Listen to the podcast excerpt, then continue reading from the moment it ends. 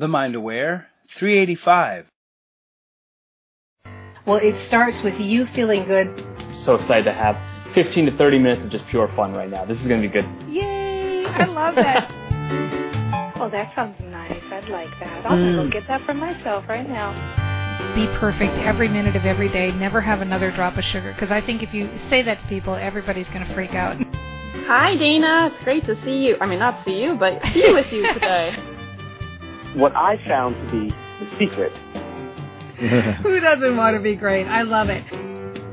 You know, when you're clear, what you choose to show up in your life will, and only to the extent that you're clear. That's the amazing capacity of the human mind.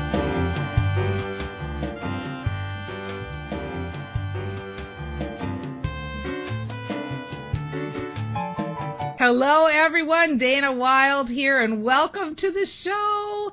I am so excited to do today's show because if you are a maker or a crafter or a baker or somebody who does gift products or maybe you have some kind of an e-commerce store and you or you have a hobby that you're passionate about, doesn't it sometimes feel like a mystery? On how do you build your business or how do you actually make money or gain traction in that kind of a business?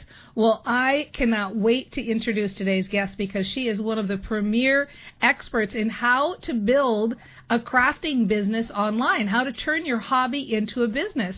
I'm here with Sue Monheit, and she is the host of the podcast called Gift Biz Unwrapped and she's also the author of Maker to Master, and that's what you want to be. You want to go from starting a business and maybe not really knowing what to do or not gaining any traction or wondering if you're going to be able to make it or actually make it viable so you can live on the money and make even bigger money and go from six figures to seven figures. Well, Sue is the person to talk to. So I'm excited to dig in and learn more about just how to do that. Hi, Sue. Good to have you here. Dana, thanks for inviting me. I'm so excited to be on your show. Yeah, I can't wait to dig in because I have not built a business like this. And so for me, too, it's really interesting and kind of a mystery like, how does it work? What are the mechanics? And so maybe we should back up and start with a little bit uh, about you. You actually built a business like this, right? Do you want to tell us about that business? Well, sure. I actually have had a couple of businesses, but for the sake of time, I'm just going to jump to where I am now. Um, I have two businesses going. One is called the Ribbon Print Company, hence the ribbon that you see in the background. Um, we work with people to provide custom ribbon printing services so they can do that. But so that is really where I found out about the maker industry and some of the challenges that they have there because I would have people come up to my trade show booth and say, Oh my gosh, I want to buy a ribbon printer. And I'd be like, Oh, so exciting. What do you do? Well, I'm thinking about starting a business, but they didn't know what to do. They didn't know the steps to take, right? Or I'd have someone say, Oh my gosh, when my business is making money, I'm just not quite there yet. I know I'm going to need this. So they had gotten stuck somehow. And every single time I would offer them advice, give them solutions, then they'd email me or they'd come back to the booth next year and be like, Sue, I did what you said. Now what should I do? And I'm like, oh, let's go faster. Let's build your business. That's and again, without going into all the details, these are things I knew from my corporate life. I'd had so much experience working with so many different businesses. And then, of course, I created my own business um, that's a maker crafter business. I'm like, I want to help these people. That is where my heart is. And so that's how the Gift Biz brand developed. And I think I should leave it at that because we want to get into the goods, right? Well, yeah. And so I think the first question I have is with regards to the Gift Biz or the maker business, what do you think the biggest mistake people are making when they're starting or building a business like this? I think there's two biggest mistakes. The first one is not really understanding what they're getting into. And let me give you an example. Someone decides that they make candles and they're going to decide and they have this dream of, I'm going to open a shop on Main Street, like now, right? And they find a place. It looks perfect. They, you know, um, bring in their product, they showcase the store, but they don't really think about the fact that reality is you've got to be in that shop from 10 to 6, six days a week or whatever that is, right? Or another example, if you're a home-based business, again, making candles, one of my favorite products, and orders come in, you've got to be there and turn them around and fill those orders. Like you have to live in the reality of the business. And I think a lot of people look from the outside of what a business could be without really thinking about reality. Now, it doesn't mean that it isn't what you want, but it changes from a craft and just something fun to do in your spare time to something different when you're a business. Right. So kind of So like you- having having that idea of what's it going to be for my life if this thing starts to blow up. Like having going into it with your eyes open is what you're talking about. Yeah, and it doesn't mean you're not going to like it, but really think about that before you get started because it might switch how you want to get started. So that's one thing. And I think the other thing that happens, apart from this whole thing about people talking about it forever and ne- never taking action, that's a whole different thing, right? but sometimes when people start, the thing I love about this group of people that I call gifters, bakers, crafters, and makers is that they know everything about their product. You know, they know these sophisticated tools that they need. They've created their own techniques that make their products so beautiful and so wonderful, but they've never needed to know business before. Mm-hmm. And now all of a sudden, if they're start, starting to think about a company, they need to have a little bit of business knowledge, and that's where I come in. But often, back to the question about what are people doing maybe that's not working so well when they first start, is the obvious things when you start a company. Well, you know, I'm going to have what's my business name going to be? What are my colors going to be? You know, all of that type of thing. Which, and so then all of a sudden, and then they go start selling right away.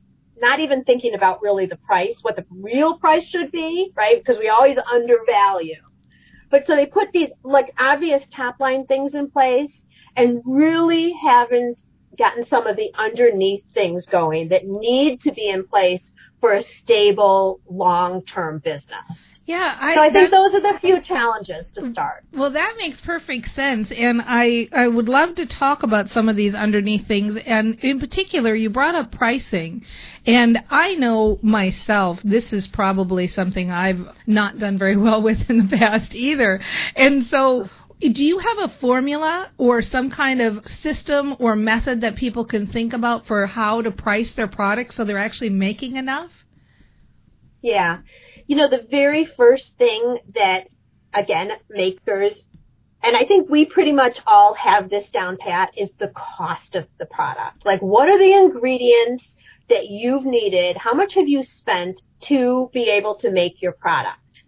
But there are some hidden costs people kind of forget about. Like, if you're making something and you're going to Hobby Lobby or Michael's to get your product, you have gas you know, and other things and, and time, which we'll get into in a second. But there's other underlying things that some people forget are actually true costs to your product. If you're even buying wholesale and you're having things shipped to you, the cost of delivery to you should be included in the cost of your product as well and packaging. I'm sticking with candles, but let's say you put your candle in a nice little box and then you also add a label and maybe there's some ribbon on top, right? All of those are costs to your product and I think we forget about those. So you want to, you want to remember every single little thing that is a cost to making your product. So that's one section. And I'm simplifying this a little bit, Dana, just, you know, for time purposes. And there's, there's not just that. So that's just making it, right? Then, and we so often forget this, is there's the cost of your time to create the product. Okay. Now, if you're in business, you're probably creating mass products. So let's say you're doing 20 candles at a time. I'm going to stay with this theme the whole show. Okay. Um, but there's a there's a cost to your time and a lot of us don't include our cost because we're thinking oh it's just me. It's little old me. I'm making them. I'm starting this business. So you know my time is is just not important right now. Well believe me when you start having orders of two three hundred candles your time gets to be very important. So you want to include that right in the beginning. And you want to give yourself also enough credit for what you know. So it's not just your time, it's the investment that you've made into learning your craft. And for us, makers again, it comes so naturally that we kind of forget other people can't do it. We're just like, well, everybody could make these beautiful candles. Well, guess what? Not everyone can make your beautiful candles or whatever else. So you You're need to add in spot time. on on that. You, everybody, you listen to this because this is totally true. We undervalue what we know. Is so good, Sue. You're right. Yeah, I mean, everybody thinks that because it comes so easily to us, that it comes easily to everybody. And it's not true. And people will pay you for your skill and the product that you can create. And it's so, and once we get that, and once we start putting that into our pricing formula, that's when you're really able to grow your business because you're commanding the prices that you deserve, right? And I think some of us feel like we're, well, we're cheating a little bit because do we, should we really be getting that much? And I'm here to tell you, yes, you should, right? And then that gives you some margin where you can start adding to your business. If you want that brick and mortar shop, now you're going to start having some money to be able to do that.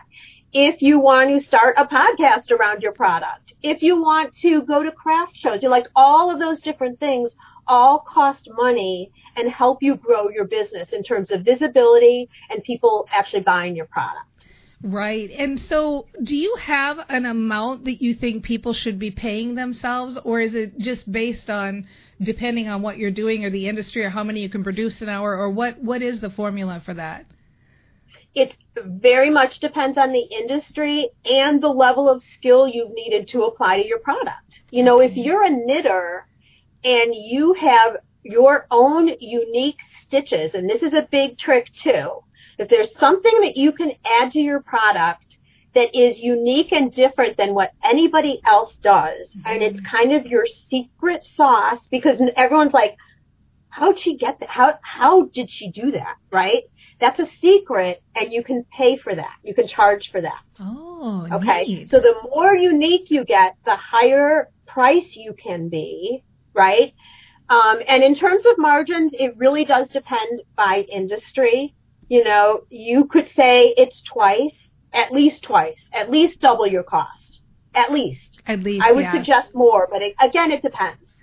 Well, I know the thing to think about with that. I remember somebody in this industry many years ago who was tripling their price of their costs because in their mind they said, I have to sell one third of everything in my stock just to break even. Like I only make money after I've sold one third of everything I've made. And so you need to take that into account. Like you want to be making money in your business. So don't undervalue yourself and you definitely want to be doing double or more because you don't want to have to move half of your stock to start making money. Right, right. And when you have a really good friend and you've already given them the product once or twice, don't keep just giving them the product, right? At some point, they're going to need to buy from you. I mean, fam- family and friend discount, what is it that people do? Yes, okay. But I, I have one girlfriend, bless her heart. I mean, I'm begging her to let me buy your product and she won't let me do it. And, I'm, and I say, you're going to go out of business unless you let me pay for your product. Good Either that or I'm not going to buy anymore. I'm not going to, I don't want it anymore because it's just not right business wise. Good for you. So. That's exactly right. And so, what do you think about marketing? Is there some method that you think is like a really good path to follow for marketing these types of businesses? So I think like the things that come to mind are Etsy stores or Shopify, you know, e-commerce store of some kind. Do you have a preference or advice with regards to that? I think the biggest thing is attention and getting eyes on your product.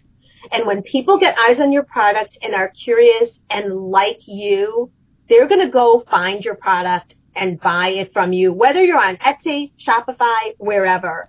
And the best way to do this is, you guys are going to hate me, live social media. I'm sorry, I have to say it. You know, whether it's Instagram stories or it's Facebook Live, and the trick is behind the scenes.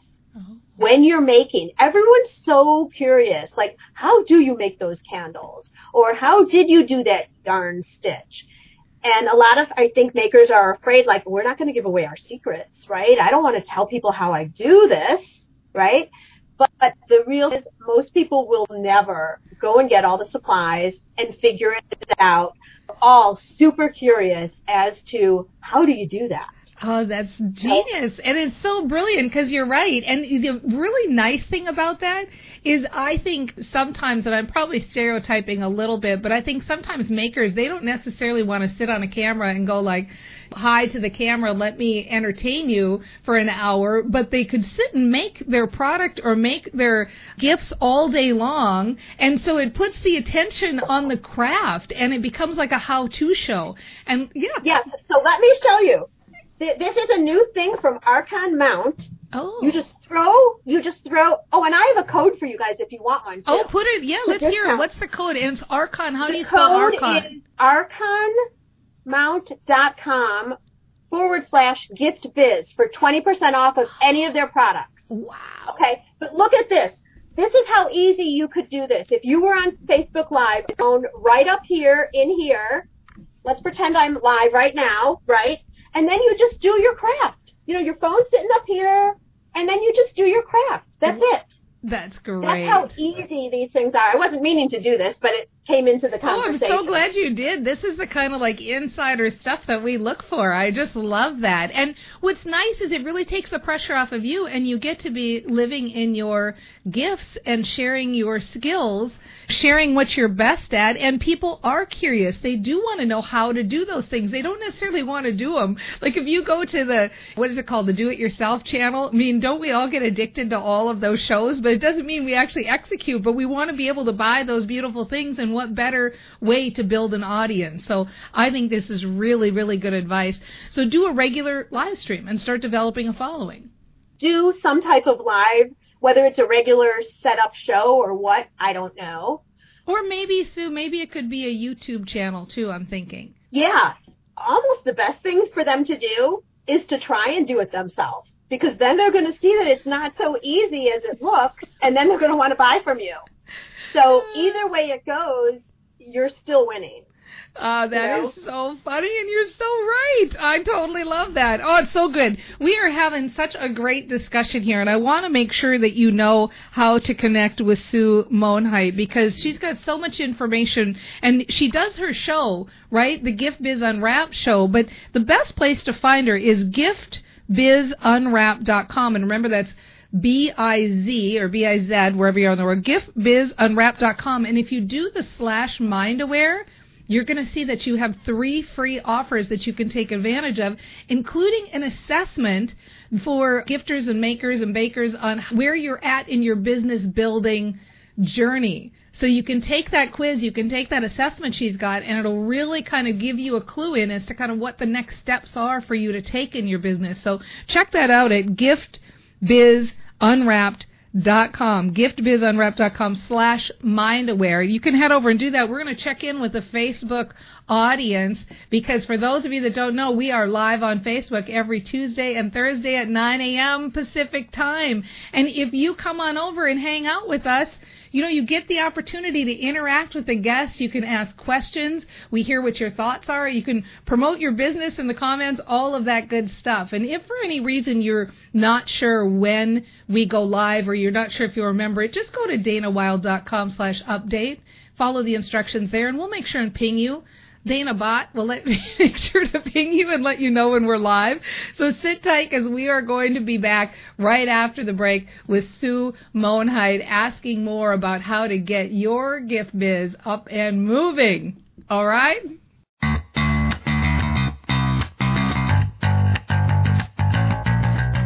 Would you like some new ideas for getting the word out about your business?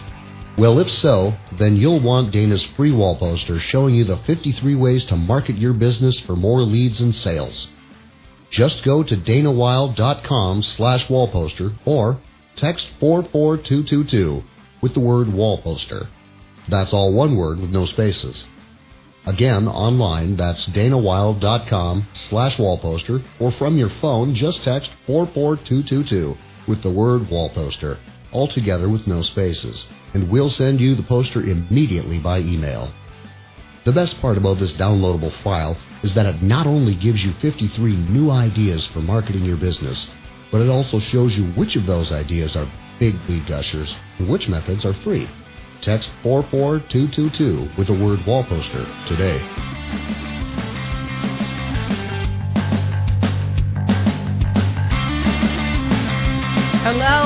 Everyone. Dana Wilde here, and welcome back. We are having a really interesting conversation about taking your maker or crafting or gift business to the next level. What do you do? You know, how do you pay yourself? How do you market yourself? What are the best ways to start developing your following?